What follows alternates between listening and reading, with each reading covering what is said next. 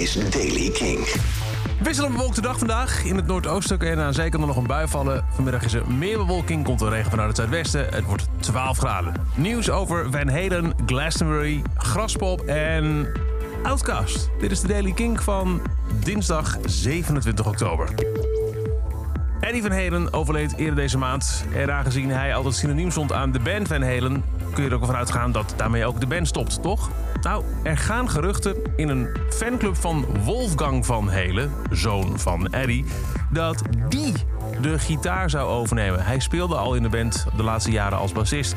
Maar Wolfgang heeft die tweet met dat gerucht geretweet met de tekst... Dit is een waardeloze leugen om te profiteren van verdrietige tijden. Stop hiermee. Iedereen die met deze shit komt doet niet alleen de fans pijn... maar ook mij en mijn familie. Ben Chalice, de advocaat van het Glastonbury Festival, heeft gezegd dat de plannen om door te gaan in juni volgend jaar gewoon doorgaan, ondanks het coronavirus. Glastonbury ging dit jaar, zoals eigenlijk elk festival, niet door. En hij heeft nu gezegd, ja weet je, eh, voor de festivaleditie van 2021 moeten we in maart beginnen met bouwen. Want anders hebben we het gewoon niet af. En een Glastonbury Light willen we zeker niet. Het plan is om de volledige 2020 bill over te zetten naar dit jaar. Dus ook de 50ste verjaardag. Een ander festival heeft wat minder goed nieuws. Graspop, die druk bezig is met de line-up voor 2021, moeten de eerste afzegging incasseren. Bullet for My Valentine werd net drie dagen geleden aangekondigd, maar heeft nu alweer een terugtrekking bekendgemaakt. Reden is er niet gegeven. Namen die nog wel op de affiche staan zijn onder andere Aerosmith, Judas Priest, Volbeat en Faith No More. Komende vrijdag 30 oktober komt er een re-release uit van Stankonia van Outkast. Dat is namelijk dan 20 jaar oud. En daarvan is alvast één track gedropt. Een remix van Bombs Over Baghdad van Zack de la Roja van Rage Against the Machine. Het nummer werd destijds alleen gesurfaced voor de radio.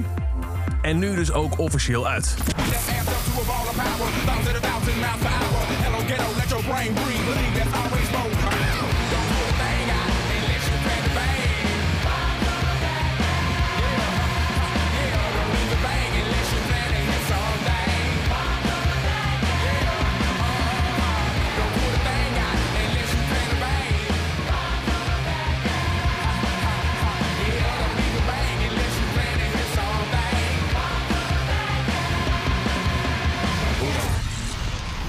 Vrijdag dus officieel uit het album 20ste verjaardag van Stankonia. Nu is deze track al te beluisteren. Tot zover de Daily Kink. Elke dag een paar minuten bij met het laatste muzieknieuws en nieuwe releases. Niks missen. Luister dan dag in dag uit via de Kink-app, kink.nl of waar je ook maar naar podcast luistert.